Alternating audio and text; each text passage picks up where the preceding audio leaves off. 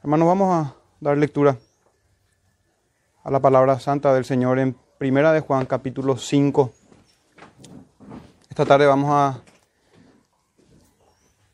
a centrarnos, hermanos, en los versos del verso 1 al verso 5, que dice así. Todo aquel que cree que Jesús es el Cristo es nacido de Dios. Y todo aquel que ama al que engendró, ama también al que ha sido engendrado por él. En esto conocemos que amamos a Dios, que amamos, perdón, a los hijos de Dios, cuando amamos a Dios y guardamos sus mandamientos. Pues este es el amor a Dios, que guardemos sus mandamientos y sus mandamientos no son gravosos. Porque todo lo que es nacido de Dios vence al mundo y esta es la victoria que ha vencido al mundo, nuestra fe. ¿Quién es el que vence al mundo sino el que cree que Jesús es el Hijo de Dios? Amén. Pueden tomar asiento, hermanos.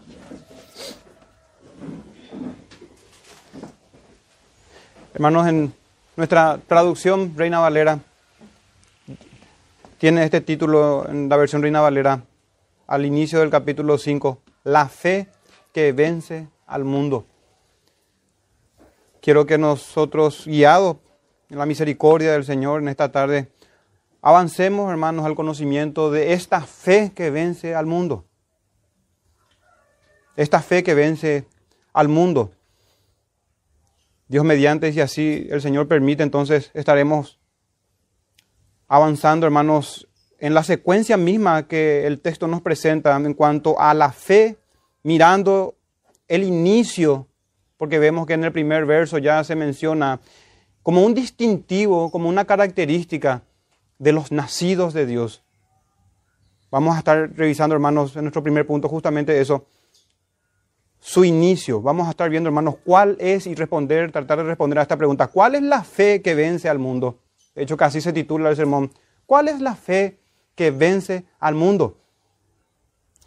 A lo largo de los puntos y su, eh, subtemas, si podemos decir, los ítems que vamos a estar tocando hoy, hermanos, vamos a distinguir y conocer cuál es la fe que vence al mundo y examinarnos cada uno a nosotros mismos para saber si estamos entonces en la fe.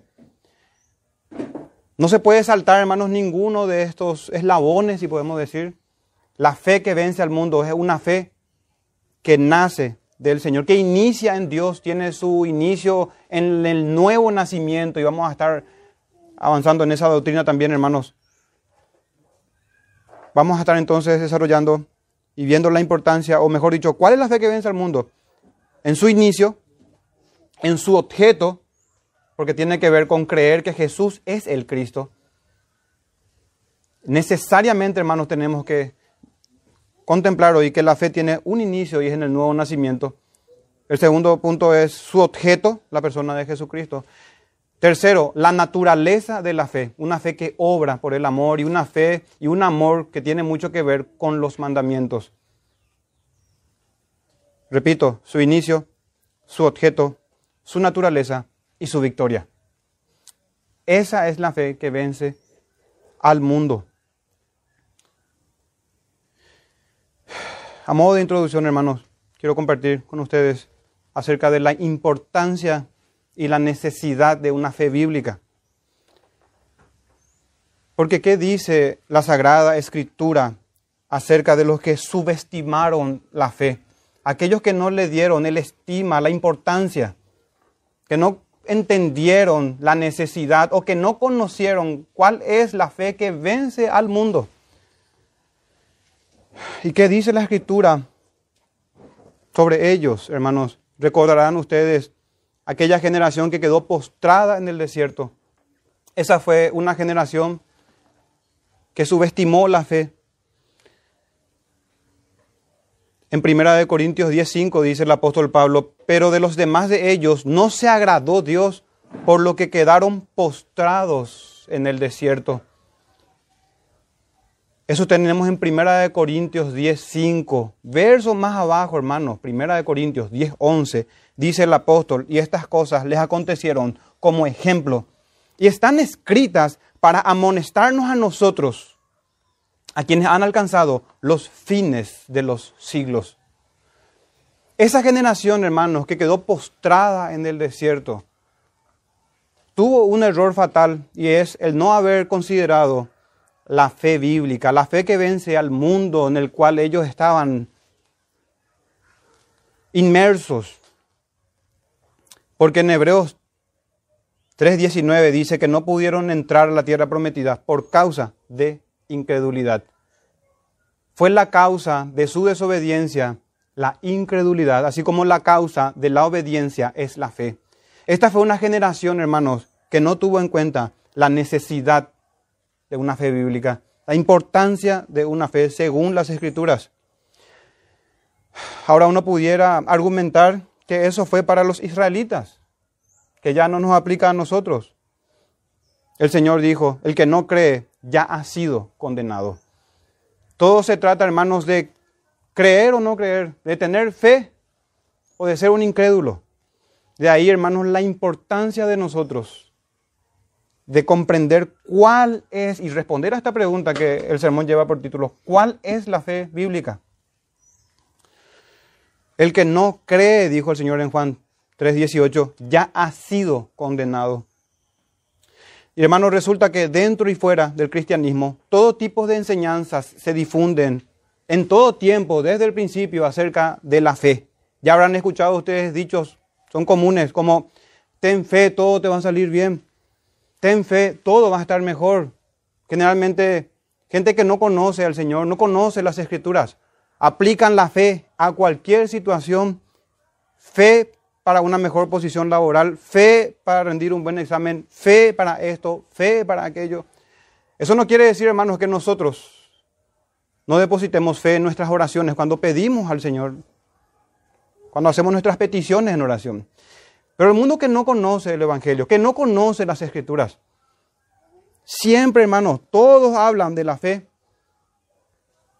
pero no es una fe bíblica, no es una fe que se inicia en Dios, no es una fe que tiene por objeto la persona y la obra de Jesucristo, no es una fe que en su naturaleza obra y por lo tanto no es la fe que vence al mundo. Muchos hablan de la fe dentro y fuera de la cristiandad, pero ¿es esa fe la fe que vence al mundo? Su importancia, hermanos, y su necesidad es, nuestra introducción. Su importancia es vital, porque sin ella no podremos ser salvos. Sin ella, sin esa fe, el hombre es un hijo del diablo, ya ha sido condenado. La importancia, hermanos, de la fe es tal que leemos que solo los que creen en Jesús, solo a ellos se le ha dado potestad por el Padre de ser hechos hijos de Dios. Esta fe es necesario, hermanos, que tengamos. Y es la importancia de la fe. La fe bíblica es necesaria porque sin fe es imposible agradar a Dios, no importa qué hagamos. Hebreos 11:6. La fe bíblica es necesaria y es importante porque todo lo que no proviene de la fe es pecado. Imagínense, hermanos, a cada respirar, cada día que pasa, los pecados se agravan sobre todos aquellos que no tienen una fe bíblica y peor aún sobre aquellos que tienen una fe fingida, como habla el apóstol Pablo. Es necesario, decía el autor a los hebreos, es necesario, esta palabra es la que quiero enfatizar como introducción, hermanos, la necesidad y la importancia vital de la fe bíblica. El apóstol, bueno, iba a decir el apóstol Pablo, el autor a los hebreos, en Hebreos 2.1 dice, es necesario que con más diligencia atendamos las cosas que hemos oído, no sea que nos deslicemos, no seamos, hermanos, como aquel pueblo que quedó postrado en el desierto por no haber tenido esta fe que vence al mundo. Esta fe que vence al mundo. Hermanos, ¿y dónde inicia? Para ir avanzando en nuestro primer punto sobre el inicio de la fe. ¿Cuál es su inicio? Y esta fe, hermanos, vemos que va a estar teniendo un inicio en el nuevo nacimiento. Y es una característica o una evidencia de haber nacido de nuevo. Nuestro verso dice, hermanos, todo aquel, sin excepción alguna, todo aquel que cree que Jesús es el Cristo, es nacido de Dios. Hermanos, nuestro, nuestro primer punto de este sermón fue también lo primero que nuestro Señor Jesucristo corrigió a Nicodemo acerca del nuevo nacimiento. Aquí es donde debemos empezar nuestra fe cristiana, comprendiendo, hermanos, esta hermosa doctrina que tiene que ver sobre el nuevo nacimiento. Conocen ustedes este relato en el Evangelio de San Juan, capítulo 3, solamente tomando algunos versos, hermanos. En el verso 3, cuando el Señor le dice que el que no naciere de nuevo no puede ver el reino de Dios. Es un hombre natural, no percibe las cosas que son del Espíritu.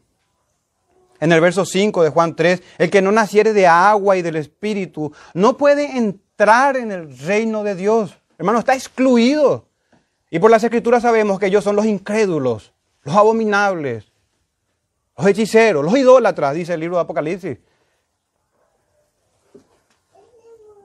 Sabemos, hermano, también que de este texto se toma o se enseña erróneamente, porque aquí se menciona en el verso 5 que no naciere del agua y del espíritu, que se nace por el bautismo en la doctrina conocida como regeneración bautismal del, catolicismo romano. Vamos a mostrar, hermanos, que nada tiene que ver con ceremonias, con ritos, con obras. En el verso 7, no te maravilles, dice el Señor, le había dicho a Nicodemo.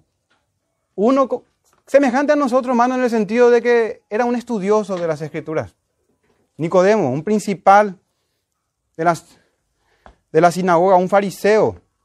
No te maravilles de que te dije, es necesario nacer de nuevo. Hermano, ojalá que nosotros también tengamos y nos maravillemos cuando escuchamos ciertas doctrinas. Porque Nicodemo estaba yendo y estaba siendo discipulado por el Señor Jesucristo.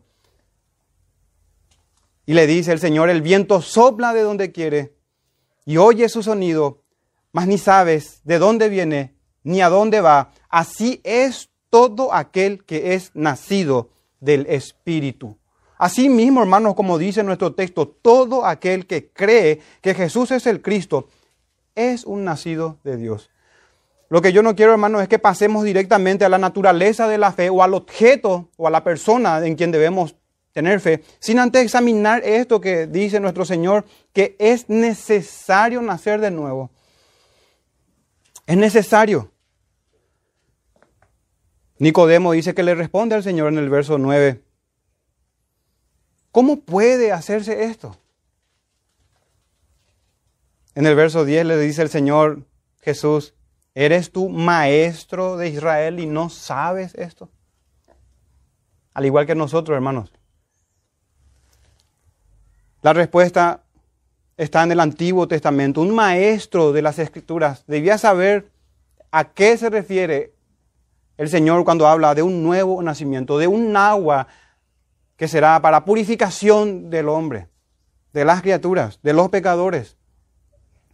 Tenemos en el libro de Ezequiel, el profeta Ezequiel, conocemos, hermanos, estos textos, pero es importante pasar por esto. Es necesario también para nosotros, hermanos, para conocer cuál es la fe bíblica. No es que tenemos que activar nuestra fe como hoy se enseña. Nada de eso, hermanos. Ezequiel 36, 25, esparciré sobre vosotros agua limpia y seréis limpiados de todas vuestras inmundicias y de todos vuestros ídolos os limpiaré. Hermanos, el profeta no habla aquí de literalmente de un agua que tiene la facultad de purificar los pecados. Eso esa sería una doctrina anticristiana. El apóstol habla, hermanos, de una limpieza espiritual, porque en el verso 26 dice, os daré corazón nuevo y pondré espíritu nuevo dentro de vosotros. Un nuevo espíritu, contrario al espíritu que teníamos por naturaleza. Y quitaré de vuestra carne el corazón de piedra y os haré un corazón de carne. Verso 27, pondré dentro de vosotros mi espíritu, el Espíritu Santo y haré, dice el Señor, que andéis en mis estatutos y guardéis mis preceptos y los pongáis por obras. En otras palabras, hermanos, es como decir, y yo haré que ustedes tengan fe. Porque esta es la evidencia de la fe que salva. Una fe que obra conforme al testimonio del Señor. Es una obra del Espíritu Santo. Y solo los que se condenan están en contra de esta obra de Dios. Hoy podemos fingir estar a favor de la obra de Cristo, pero ¿de qué sirve si estamos en contra del obrar del Espíritu Santo, el Espíritu de santidad que aplica la obra de Cristo a los hombres? Para un camino de santidad. Así que cuidado, hermanos, con subestimar la obra del Señor. La regeneración, también conocida como nuevo nacimiento, si bien hay ciertas distinciones teológicas que podemos hacer ahí que antes de pasar al punto 2 vamos a explicar eso. Pero hermanos, la fe es una característica de los nacidos del Señor. Esto es, esta es una obra de Dios que hace nueva todas las cosas y hace de los hombres nuevas criaturas. Deuteronomio 36, y circuncidará Jehová Dios tu corazón y el corazón de tu descendencia, para que ames a Jehová tu Dios con todo tu corazón y con toda tu alma, a fin de que vivas. Hermanos, en las escrituras jamás enseñó una salvación por obras. Jamás. Jesucristo es el Israel a quien aplica justamente los textos que hoy se leían de Deuteronomio 28. La maldición cayeron sobre él por nuestras rebeliones y las bendiciones él la consiguió en un camino de obediencia, habiendo pasado el desierto, los 40 días y 40 noches en ayuno, en obediencia perfecta. Sin embargo, hermanos, los que siguen al Señor también siguen sus pisadas. Y la promesa del Señor, hermanos, no queda solamente en que nos perdona los pecados, hace de nosotros nuevas criaturas. Esa es la evidencia del perdón, el abandono del pecado. Y todo inicia en esta hermosa doctrina del nuevo nacimiento, que se utiliza, hermanos, de manera indistinta en las escrituras muchas veces como una circuncisión del corazón, como un dar un corazón nuevo, como una limpieza espiritual, como el Señor haciendo que andemos en sus estatutos para la gloria del Señor. También haciendo eh, hablando en los mismos términos del profeta Jeremías, capítulo 32, verso 39, dice, y les daré un corazón. Ven, nuestro hermano, y este es el corazón del cual posteriormente iba a hablar el profeta Ezequiel. Antes ya el profeta Jeremías había profetizado de esta salvación tan grande para los que conforman el nuevo pacto, la nueva alianza en la sangre del Señor Jesucristo en el cumplimiento del tiempo, Cristo Jesús muriendo por todos los circuncisos del corazón, exigiendo profesión de fe para que se bauticen y compongan la membresía del nuevo pacto, hermanos. Por eso somos bautistas, entre paréntesis. Jeremías 32, 39, y les daré un corazón y un camino para que me teman perpetuamente. Nunca una obra inconclusa nunca una obra inconclusa, para que me teman perpetuamente, para que tengan bien ellos y sus hijos después de ellos. Fíjense, hermanos, cómo se menciona la promesa, tanto en Deuteronomio 30 como en Jeremías 32, también de la descendencia. Eso se aclara en el nuevo pacto cuando Jesucristo habla de los hijos espirituales, de la familia de la fe. Jesucristo dice, ¿quiénes son mis hermanos? ¿Quiénes son mis padres? Mi padre y mi madre es aquellos que hacen la voluntad del Señor. Es decir, aquellos que han nacido de nuevo, aquellos que son nuevas criaturas. Entonces Jeremías 32, verso 40, y haré con ellos pacto eterno, que no me volveré atrás de hacerles bien, y pondré mi temor en el corazón de ellos para que no se aparten de mí. Esto nos enseña varias cosas, hermanos, este nuevo nacimiento. La imposibilidad de la apostasía en aquellos que verdaderamente han nacido de Dios. Es imposible, hermanos, que un verdadero creyente se pierda por la eternidad, que un hijo de Dios vaya al tormento eterno. Es imposible. Porque esta es la promesa de aquel que es verdadero, que jamás, los que están en este pacto, jamás se apartarán de mí, dice el Señor. Verso 41 de Jeremías 32, y me alegraré con ellos haciéndoles bien, y los plantaré en esta tierra, en verdad, de todo mi corazón y de toda mi alma. Hermanos, esta fe, este creer que Jesús es el Cristo, tiene mucho que ver, hermanos, e inicia en el nuevo nacimiento, en esto que son nacidos del Señor. Vemos que una, es una obra del Espíritu Santo, pero como un medio que el Espíritu Santo utiliza, hermanos, está también su llamamiento, su palabra, hoy en las sagradas escrituras. Porque Santiago 1.18 dice así, Él de su voluntad nos hizo nacer por la palabra de verdad, para que seamos primicias de sus criaturas. De ahí, hermanos, la importancia de la predicación de las sagradas escrituras y la importancia de la fidelidad de las escrituras, de predicar con fidelidad y de la lectura de la Santa Escritura, para que sea Dios el que da el nacimiento. Porque el Espíritu Santo infunde, hermanos, vida en sus escogidos para así llamarlos eficazmente por medio de su palabra. No por la palabra de un mero hombre, no por la doctrina de los hombres y las tradiciones de los hombres. Tiene que ser la palabra del Señor. De esa manera se nace de nuevo. No es solo la palabra, es el Espíritu Santo dando vida, predicando a nosotros.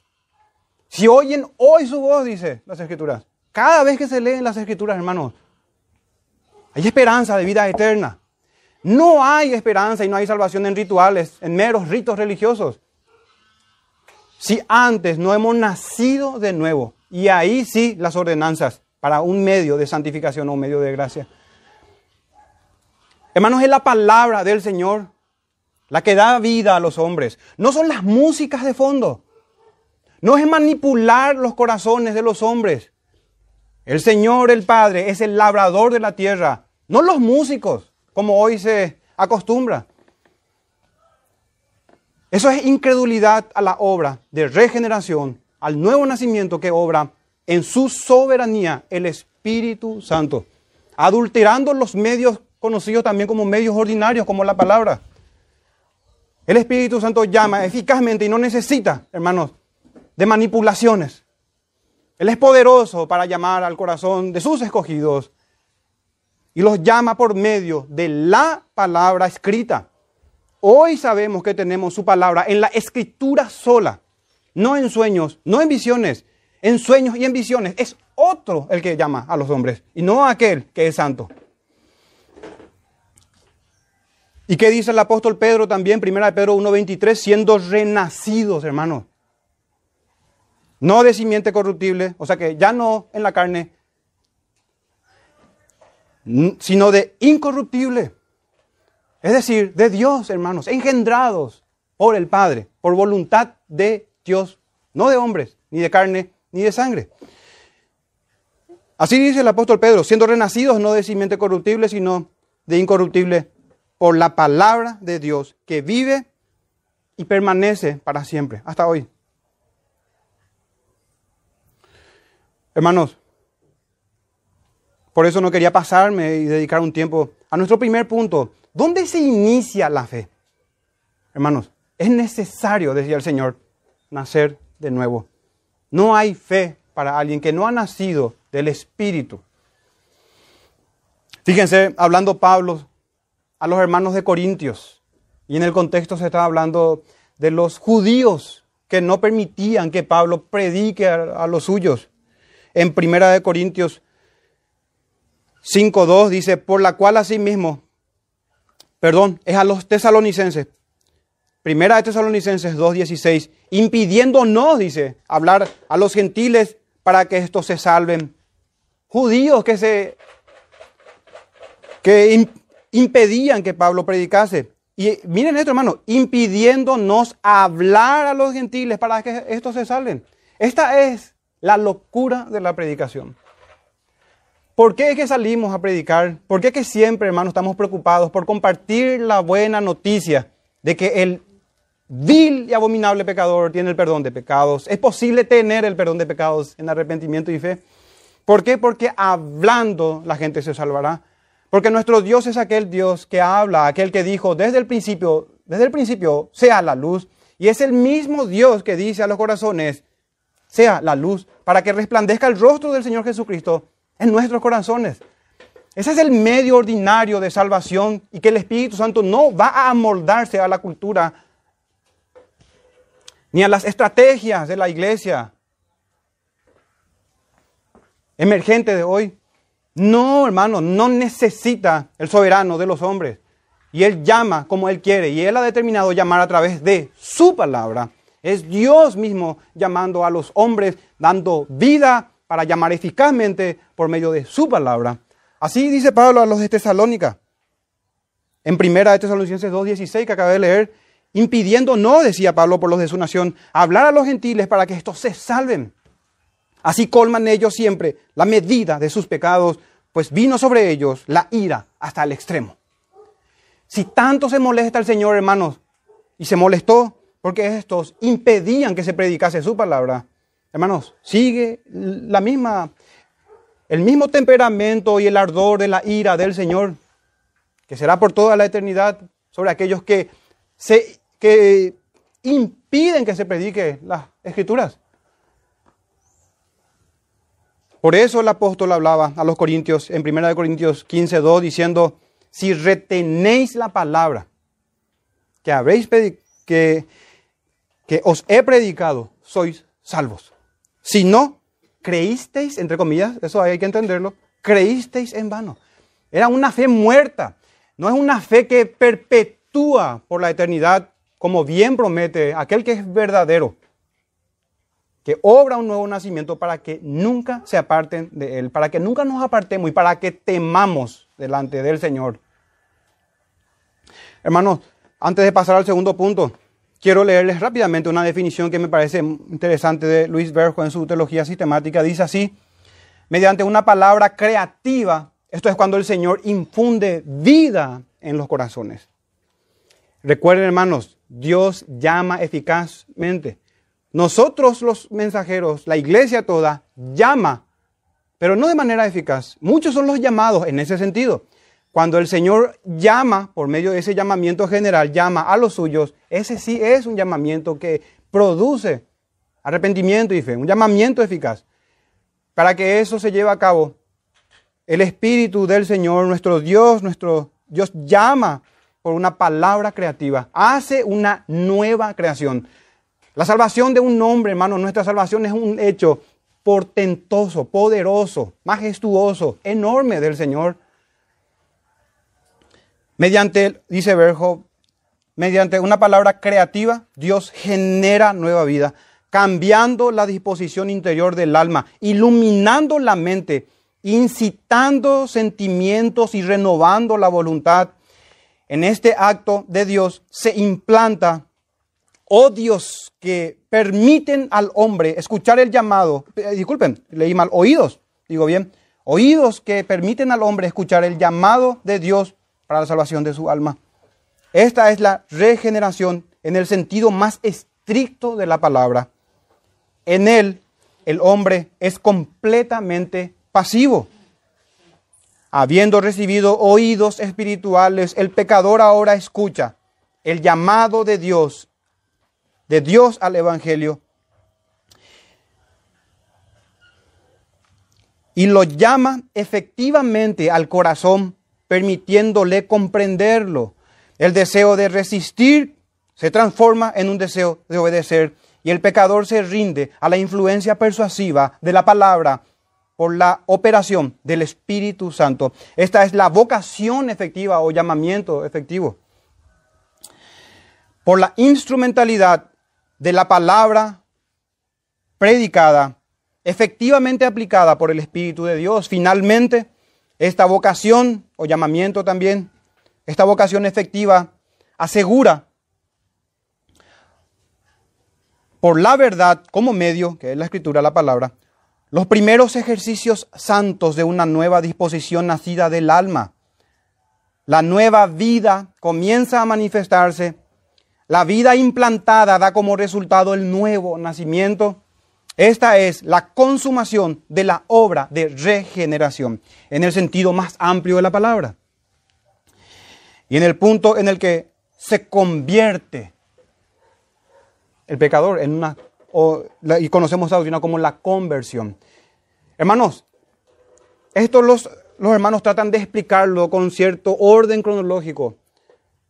Pero generalmente y muchas veces se da y se da al instante. Es cuando uno recibe la palabra. ¿Cómo escucha? El Señor le da vida primeramente.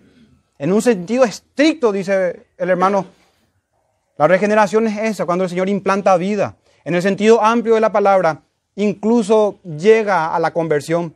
Jamás, hermano, el Señor tiene o deja por la mitad esta obra de regeneración que da luz al nuevo nacimiento, como cuando un niño nace, hermanos, sus primeras obras, sus primeros movimientos, sus llantos en arrepentimiento sería ya para el pecador.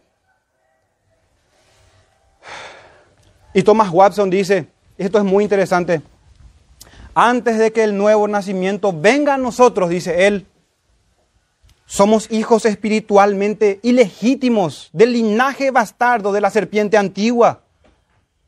Y ser ilegítimos constituye la mayor ignominia, ya que en Deuteronomio 23, 2 dice, no entrará bastardo en la congregación de Jehová.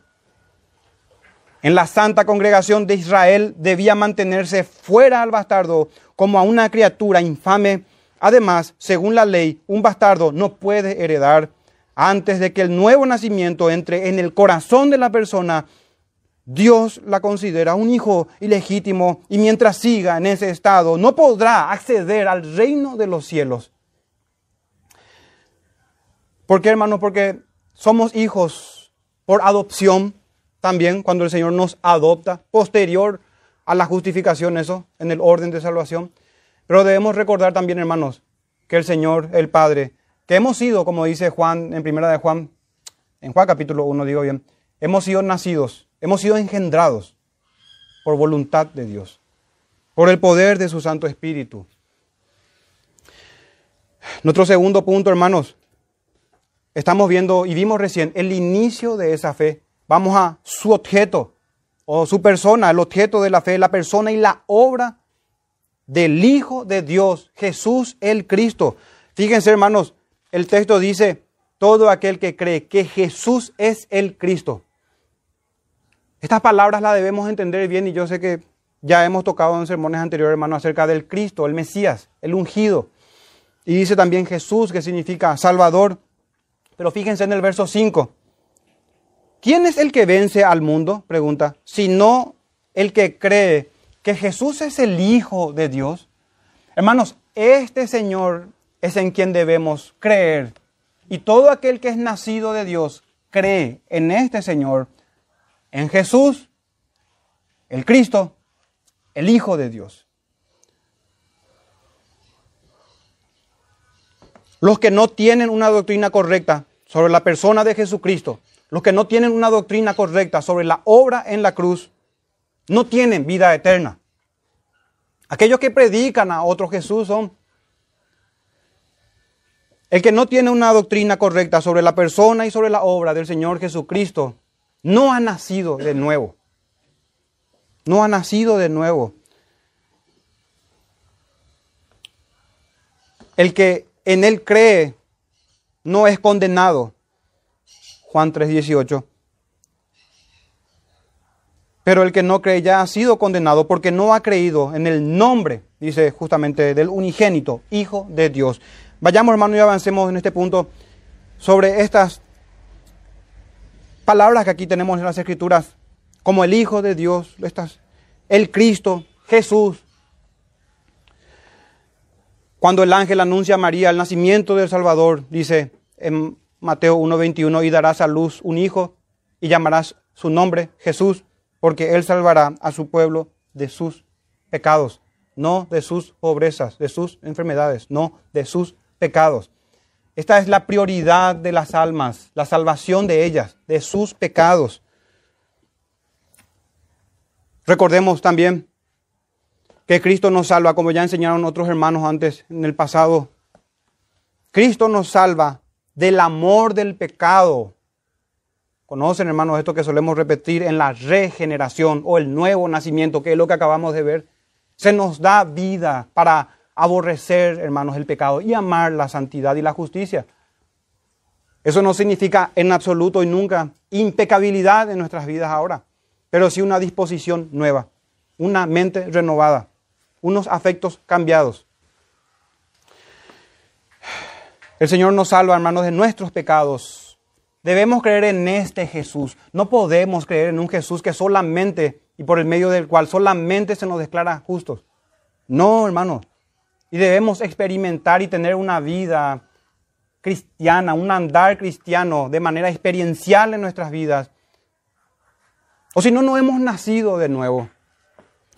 Dice, hermanos, Cristo nos salva del amor del pecado en la regeneración, nos salva de la pena del pecado en la justificación y en ese orden, nos salva del poder del pecado en la santificación.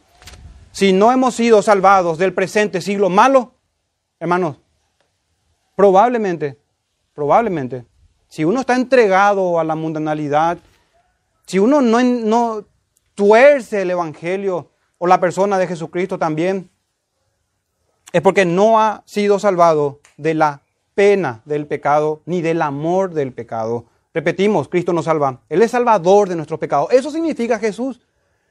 Debemos creer en este Jesús. Él es salvador del el amor al pecado, salvador de la pena del pecado, salvador del poder del pecado en la santificación y finalmente de la presencia del pecado en la glorificación. Hermanos, dice ahí que todo aquel que cree que Jesús, pero también menciona, es el Cristo. Y en el verso 5 dice que Jesús es el Hijo de Dios. Sobre esto, hermanos, el Hijo de Dios significa ser igual a Dios. No como nosotros, hermanos, que somos hijos por adopción y en el tiempo hemos renacido por la palabra. Él es el eterno Hijo de Dios. De hecho que por eso mataron a nuestro Señor Jesucristo, por haber dicho Él la verdad. Seguimos con el mismo apóstol Juan, pero en su Evangelio, Juan 5, 18, habla sobre esto. Por esto los judíos aún más procuraban matarle, porque no solo quebrantaba el día de reposo, sino que también decía que Dios era su propio Padre, haciéndose igual a Dios. De hecho que Jesucristo dijo, yo soy el Señor del día de reposo, como aquel que lo instituyó desde el principio. Sabemos que el Evangelio de Juan dice que todas las cosas por Él fueron creadas y que nada fue creado sin Él. Hay que creer que Jesús es Dios igual que el Padre, pero no el Padre, hermanos. Él es el Hijo de Dios, el Padre, y Señor de la creación. Testimonios sobre esto abundan en las escrituras. Solamente tomo unos textos, Romanos 9, 5, cuando dice Pablo de quiénes son los patriarcas, hablando de los judíos según la carne, de quiénes son los patriarcas, de los cuales según la carne vino Cristo, el cual es Dios sobre todas las cosas, bendito por los siglos. Amén. Y también el mismo, la misma carta que estamos leyendo ahora, hermanos, en este mismo capítulo 5, los últimos versos, el último, el penúltimo verso 20 dice, pero sabemos que el Hijo de Dios, otra vez aquí, el Hijo de Dios, hay que creer que Jesús es el Hijo de Dios. Esa es la fe que vence al mundo, aquel que cree que Jesús es el Hijo de Dios.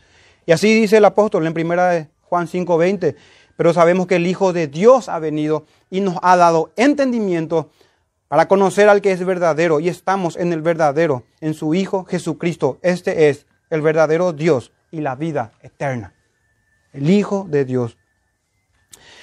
Y el mismo Señor, hermanos, en el tiempo que estuvo en la tierra, advertía a todos los que le escuchaban. Él fue el que dijo en Juan 8:24, por eso os digo, dice el Señor, que moriréis en vuestros pecados si no creéis que yo soy. En vuestros pecados moriréis. Y esta expresión que usa el Señor aquí, hermanos, de yo soy, ese es aquel yo soy que era en el libro de Génesis.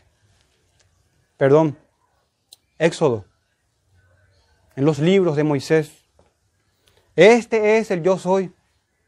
Porque el Señor estando en Gesemaní cuando les dijo, yo soy, retrocedieron y cayeron a tierra ante la palabra de Jehová. en Juan 18, 6. Hay que creer, hermanos, en este Salvador completo, que es Salvador de nuestros pecados. En este que es igual al Padre, siendo igual a Dios, no estimó el tener esa semejanza de gloria y se despojó y vino y se humilló, hermano, como una criatura obediente hasta muerte de cruz. Entonces, en este segundo punto, hermanos, el objeto de la fe. De que es, todo el mundo habla de una fe. Hay que tener fe. Tener fe, te va a salir bien. No, hermanos. Esta es la fe de las escrituras. Nosotros podemos hablar de manera ambigua muchas veces, pero la fe de las escrituras es en el Hijo de Dios. Y todo lo que se desprende de su reino, Fe, hermanos, en la salvación, en la santificación, en la predicación, en mortificar el pecado. Fe en despojarnos de nosotros mismos. Fe en tomar la cruz. Fe en que los nuestros sean salvos. Fe en vencer, en vencer cierta concupiscencia. Esas son fe es, fe, es una fe bíblica que tiene que ver con la obra del Señor. Esa es la verdadera fe que tiene por objeto la bendita y divina persona de Jesús, el Salvador. Y no solamente eso, Jesús, el Cristo. Antes de pasar al tercer punto, hermanos, desarrollemos brevemente esto. El Cristo. Debemos creer que Jesús, en Jesús como Cristo o Mesías o ungido, Él es el Rey de Israel, hermanos. Y debemos tener al Cristo que es según las escrituras. En estos oficios que ya hemos mencionado en otros sermones, vamos a tocar otros aspectos ahora de profeta, sacerdote y rey. Hermanos, en cuanto a su oficio profético, Esteban dio testimonio del Señor en Hechos 7:37, cuando hablaba, hizo un, hacía un recorrido de la historia de Israel. En el verso 37 de Hechos 7 dice, este Moisés es el que dijo a los hijos de Israel, profeta os levantará el Señor vuestro Dios de entre vuestros hermanos, como a mí, decía Moisés, a él oiréis. Hermanos, Él es el único y verdadero mediador. Todos los otros mediadores que estuvieron en el Antiguo Testamento, en estos tres oficios, eran tipos de Cristo. Él es el verdadero profeta, hermanos. Y todos los profetas hablaban en el Espíritu del Señor. Él es el verdadero sacerdote el sacerdocio levítico era apenas una imagen, un tipo, una figura de aquel sacerdote eterno según el rango de Melquisedec, la jerarquía eterna de aquel que no tiene inicio ni fin. Los reyes de Judá eran apenas, hermanos, también tipos del Señor que es rey de reyes y gobernaban bajo su gobierno y muchos deberían de haberlo hecho. Pero este es, hermanos, aquel profeta que el Señor levantaría. Y aquel profeta que el Padre ha levantado y siguiendo en su predicación, Esteban en Hechos 7, saltándonos al verso 52, le dice, ¿a cuál de los profetas no persiguieron vuestros padres? Haciendo eso, perseguían al Señor Jesús. Así como cuando el Señor se encuentra con Pablo, Saulo en aquel tiempo camino a Damasco, ¿por qué me persigues? Dice. Porque perseguir a su iglesia o perseguir a sus profetas es perseguir al Señor. Y Esteban le dice a estos religiosos de aquel tiempo, ¿a cuál de los profetas no persiguieron vuestros padres? Y mataron a los que os anunciaron de antemano la venida del justo, a quien vosotros ahora habéis sido entregadores y matadores. Imagínense, hermanos. Esto tenemos en Hechos 7. Pero ¿qué dijo el apóstol Pedro en Hechos capítulo 3, verso 22? y 23. Porque Moisés dijo a los padres, el Señor vuestro Dios os levantará profeta de entre vuestros hermanos como a mí, a él oiréis en todas las cosas que os hable, y toda alma que no oiga aquel profeta será desarraigada del pueblo.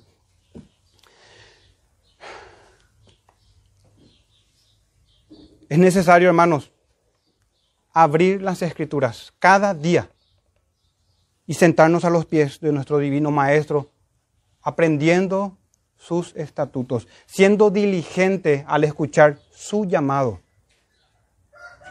No podemos darnos el lujo de que tan claramente el Señor Jesucristo se ha presentado delante de nuestros ojos y así no oír al Señor. ¿Acaso, hermanos, vamos a caer en la misma condenación que estos hombres que han dado muerte a, a los profetas y al Señor? Porque ¿qué diferencia habrá entre aquellos que mataron y entregaron al justo con aquellos que desatienden su voz? ¿Acaso no es la misma condenación de incredulidad? Cuidado, hermanos, este es el Cristo. Hay que creer en Jesús, el Salvador, el Cristo.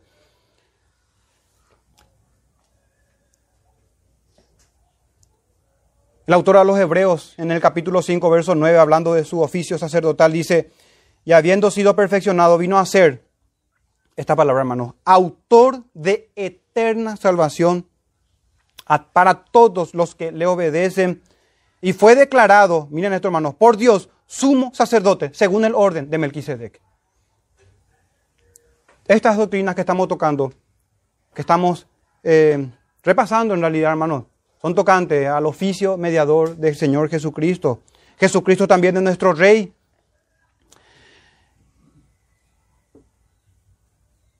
Debemos recibir, hermanos, a nuestro Señor en estos oficios, según las Escrituras.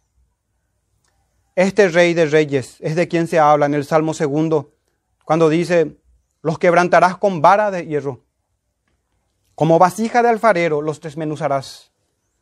Ahora pues, oh reyes, sed prudentes, admitid amonestación, jueces de la tierra, servid a Jehová con temor y alegraos con temblor. Honrad al Hijo para que no se enoje y perezcáis en el camino, pues se inflama de pronto su ira. Bienaventurados todos los que en Él confían. Hermanos, vamos a engañarnos y vamos al Señor en su oficio sacerdotal, solamente en desobediencia, no vamos a poder burlar al Señor Jesucristo. No nos va a recibir el Señor, hermanos, si pretendemos nosotros tener un Cristo dividido en nuestros corazones. Este es un Señor, es el Señor, mejor dicho, que es el mismo ayer, hoy y por los siglos. Y Él exige obediencia de sus súbditos. Él es rey de reyes, hermanos. Es profeta también que nos amonesta y habla a nuestros corazones y es un misericordioso sacerdote. Pero no podemos, hermanos, pretender abusar de la gracia y recibir a un Cristo a medias. Este es el Señor Jesucristo, profeta, sacerdote y soberano rey. Nuestro tercer punto, la naturaleza de esta fe. Habiendo visto su origen, habiendo pasado también recientemente sobre la persona y obra o el objeto de esta fe. Pasemos rápidamente a la naturaleza de la fe. Es una fe, hermanos, que obra por el amor, o dicho de otra manera también, es una fe que ama y un amor que guarda sus mandamientos. Aquí tenemos y vamos a tomar estos tres versos en este punto porque el verso 1 continúa diciendo, y todo aquel que ama al que engendró, ama también al que ha sido engendrado por él. En esto conocemos que amamos a los hijos de Dios cuando amamos a Dios y guardamos sus mandamientos. Pues este es el amor de Dios, que guardemos sus mandamientos y sus mandamientos no son gravosos. Fíjense hermanos cómo en el texto se da la siguiente secuencia. Amor a los hijos de Dios, amor a Dios, obediencia a los mandamientos entonces tenemos fe, amor y obediencia. Eso no se puede separar, hermanos. No podemos hablar de un amor incrédulo. No podemos hablar de un amor desobediente. No podemos hablar de una obediencia en desamor. No podemos hablar de una obediencia de un incrédulo. Y así sucesivamente. Estos tres términos. Fe, amor, obediencia. La fe produce obras por el amor el amor es guardar sus mandamientos. Así sabemos que hemos nacido del Señor. Si tenemos esta fe, de esta naturaleza, hermanos. No es que sea fe más obras, es que la fe en su esencia obra. En su esencia, es un don de Dios. Es triste el concepto de legalismo. Ya hace un buen tiempo se difunde en las iglesias evangélicas una doctrina conocida como el legalismo. Hace poco escuchaba unos sermones de, de el anciano, el pastor anglicano, y él mismo ya hablaba en aquel tiempo del legalismo. Y él decía dentro de lo que es su doctrina de santificación, si esto va a ser legalismo, yo seré el primero. Pero ahora ya nadie dice nada, hermanos, por él. Antinomianismo que entra, hermanos, encubiertamente. Por medio de esta doctrina, conocida hoy como legalismo, voy a explicar enseguida por qué y dónde radica el error. Por medio de esta se infiltra cual caballo de Troya en él una doctrina dispensacional que huele a azufre, hermanos, huele a antinomianismo, huele a todo lo que acabamos de predicar, de decir. Todo lo que hemos escuchado, tirémoslo por la borda si queremos ser antinomianos. La escritura dice que el Señor no vendrá sin que antes venga la apostasía y se manifieste el hombre de pecado, el hijo de perdición. Así habla Pablo, el apóstol. Hermanos, así también la apostasía o a la apostasía le precede el antinomianismo, que es el camino de la desobediencia, es el apartarse del Dios vivo y verdadero. Es el camino de la apostasía, justamente.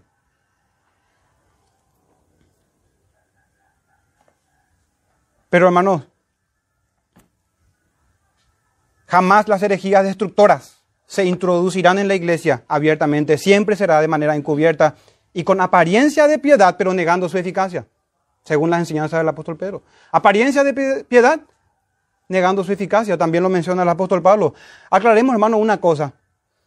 Herejía condenable es querer justificarse por las obras de la ley. También atribuir la consumación de nuestra salvación a nuestras obras también. Recordemos, hermanos, lo que es tan difícil a veces mantener. No somos salvos por obras, somos salvos para buenas obras, las cuales Dios preparó de antemano y más vale que nos ocupemos de ellas.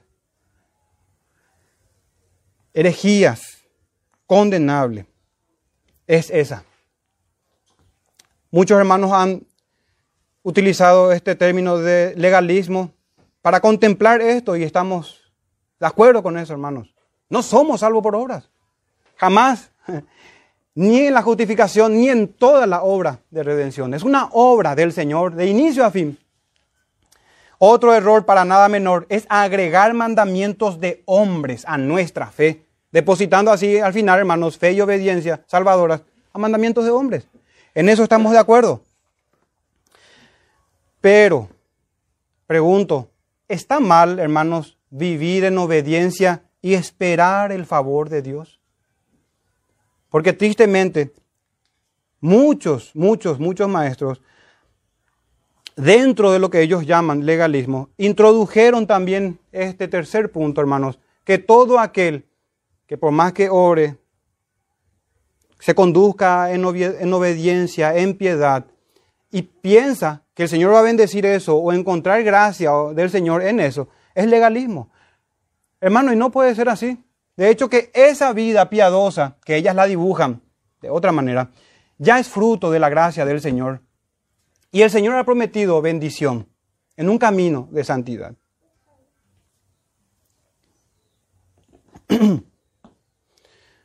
si el mundo académico de hoy cataloga también esto que acabamos de decir, esto último, como legalismo, entonces yo me ofrezco para ser el primero entre los legalistas.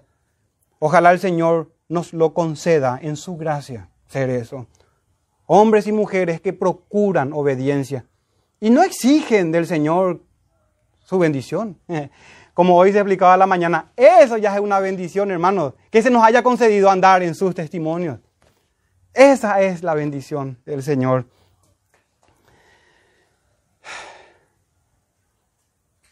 Así, así también, hermanos, pasó en los tiempos de nuestro Señor Jesucristo. Los intérpretes de la ley, quienes eran los eruditos de la época, habían quitado la llave de la ciencia. Ellos mismos no entraban e impedían también que otros entren. De las dos maneras, hermanos, gente que, o varias, tres maneras, gente que piensa que se salvarán por sus obras, gente que agrega el mandamiento del Señor O gente que convierte en libertinaje el camino del Señor. Convierten en libertinaje la gracia. Hermanos, de Cristo se desligan lo que por la gracia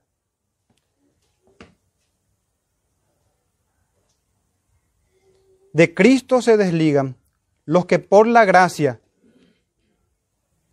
quieren justificarse, así también de Cristo se desligan los que... No, leo mal hermanos.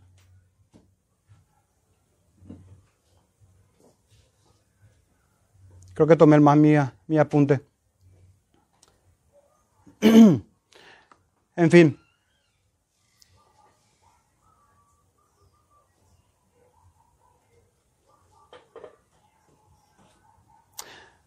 Claro, hermanos, de Cristo se desligan los que por las obras quieren justificarse. Pero así también de Cristo se desligan los que no obedecen a la verdad. ¿Qué es lo que traté, hermanos, de resumir aquí? Que no podemos ser salvos por nuestras obras. Pretender ser salvo por las obras es desligarse de la gracia del Señor, pero así también pretender hacerlo sin ellas, como, una, como un efecto, hermanos, de la salvación. Hermanos, vimos en, este, en estos versos que habla el apóstol de una fe, de un amor y de una obediencia a los mandamientos. Por eso veíamos, y el apóstol Pablo ya enseñaba a los de Galacia, que lo que vale, hermanos, no es la circuncisión ni la incircuncisión, sino la fe. Esta es la fe que vence al mundo. La fe que obra, decían los términos del apóstol Pablo, por el amor. Ahora yo me pregunto, hermanos, meditando recién en lo que acabábamos de, de decir, ¿está mal esperar que el Señor recompense la obediencia. En Hebreos 11:6, cuando habla justamente, hermanos, de la fe, dice que sin fe es imposible agradar a Dios. Y miren cómo continúa el texto, hermanos, porque es necesario que el que se acerca a Dios crea que le hay y que es galardonador de los que le buscan. Si nosotros no creemos que el Señor es galardonador de los que le buscan, vamos a caer finalmente en una incredulidad. La supuesta fe que se pretendía defender, hermanos, va a terminar siendo incredulidad. Debemos creer, hermanos, en todo lo que ya hablamos del Señor Jesucristo en sus oficios. Y también debemos creer de que por la gracia del Señor, ¿se acuerdan, hermanos, los textos del nuevo nacimiento? Esas son todas obras del Señor para que nos ocupemos nosotros con gran gozo y poder ver la obra del Señor en nuestras vidas.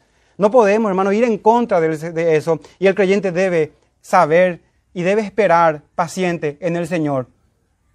Que el Señor se agrade de la vida de sus santos, por más que sean vidas no impecables todavía, pero están en Cristo Jesús, estamos en Cristo Jesús. Y dice que es necesario, dice el autor de los Hebreos, el que se acerca a Dios crea que le hay y que es galardonador de los que le buscan. hermanos, para tratar, tratar de clarificar, ocurre que una cosa es esperar el favor de Dios en la obediencia, eso es una cosa, esperar el favor de Dios en la obediencia, y otra es esperar la salvación por las obras. Son cosas totalmente distintas. Y no es que Dios, hermanos, tenga que bendecirnos el Señor no está obligado a bendecir la obediencia de sus santos, sin embargo, le ha placido hacerlo y es bueno saber, procurar y esperar eso.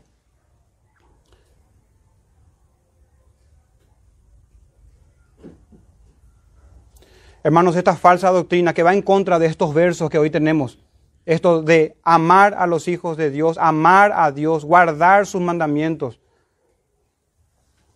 llevan al pueblo visible del Señor a la incredulidad al final. ¿Acaso, hermanos, no fue el mismo Señor quien prometió bendecir a quienes andan en obediencia? Y hago la aclaración ahora por su gracia. Hay que hacer esa aclaración. ¿Vamos a tener en poco entonces sus promesas de gracia? ¿Vamos a proceder finalmente en incredulidad entonces? ¿Acaso, hermanos, no nos sirvió el ejemplo de aquella generación que anduvo 40 años en el desierto y terminaron postrados sin entrar en la tierra prometida a causa de su incredulidad desobediente? Hermano, me pregunto yo, en el relato de las Sagradas Escrituras, ¿acaso el Señor solo justificó a los hebreos para dejarlos luego como esclavos en Egipto? ¿No es más bien que los liberó de esa casa de servidumbre? ¿No nos enseña eso las Escrituras?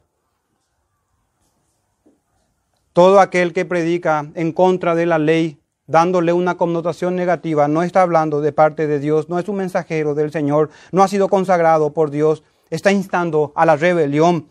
El carbón encendido que ha tocado los labios de Isaías, que ha quitado su culpa, por la cual ha sido limpiado de su pecado, hermanos, esos textos y esas promesas no aplican a los hombres que pervierten el derecho, que predican en contra de la ley.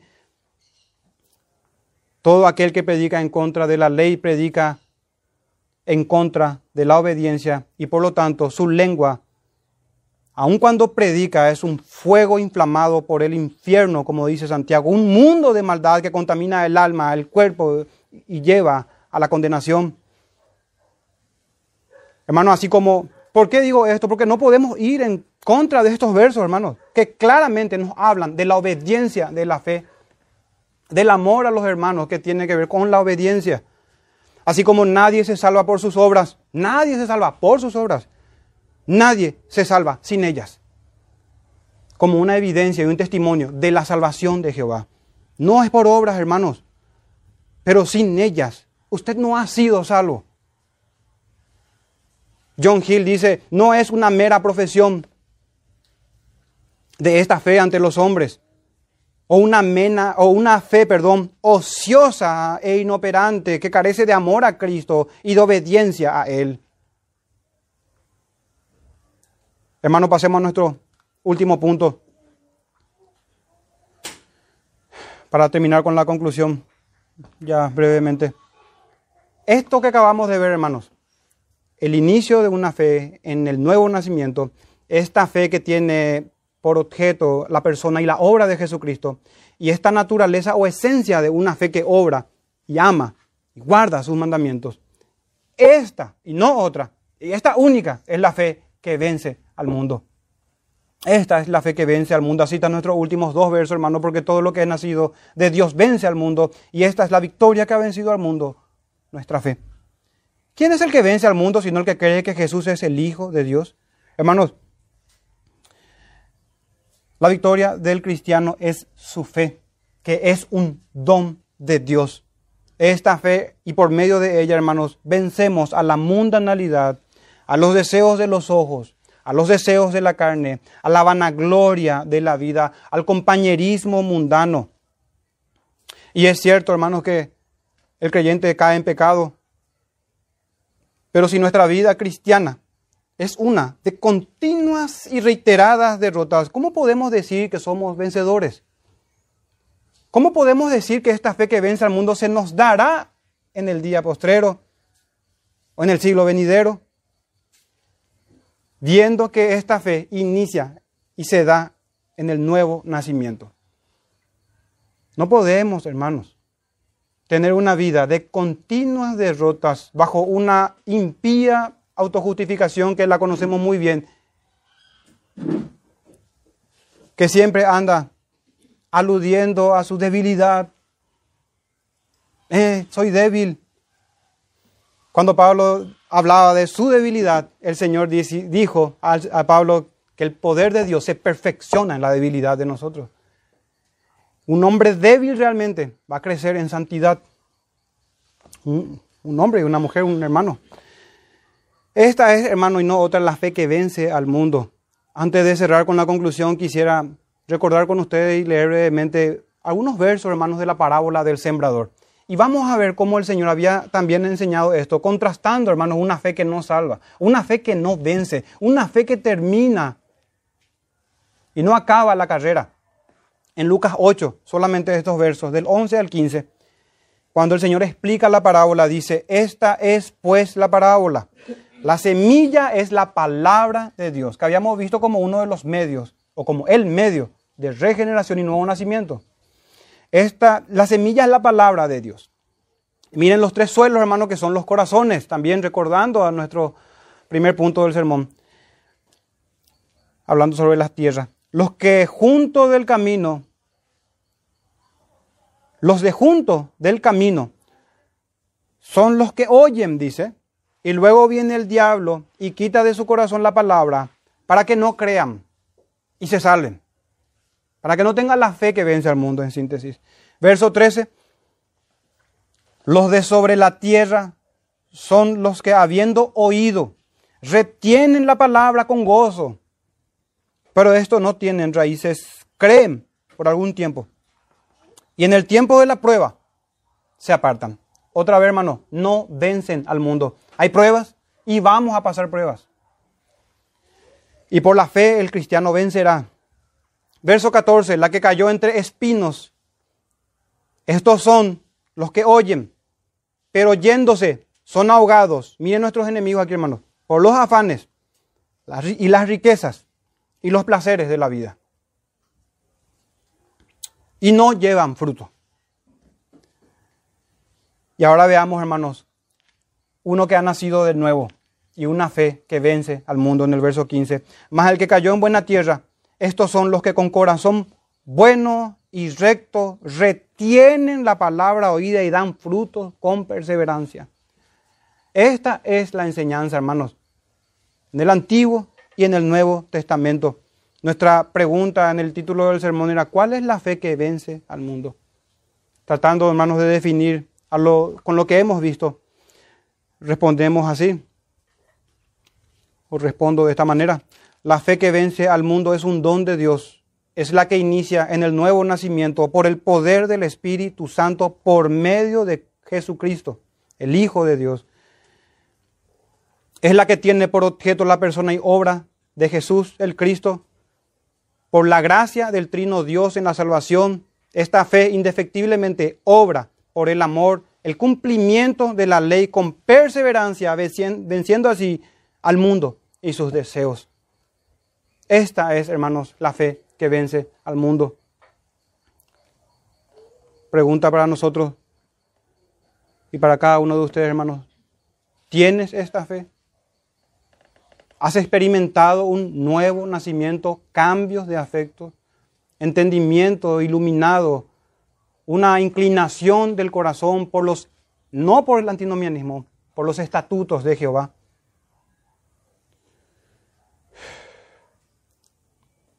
¿Cómo escaparemos? Decía el autor de los Hebreos, si descuidamos una salvación tan grande. Y también podemos decir también, hermanos, nosotros, ¿cómo escaparemos si descuidamos a un Salvador tan grande, a un Dios tan misericordioso? Que el Señor nos bendiga, hermanos. Vamos a terminar entonces en oración, pidiendo el favor del Señor. Padre nuestro, te damos gracias una vez más, te pedimos todos juntos, Señor, que, que nos bendiga en esta tarde.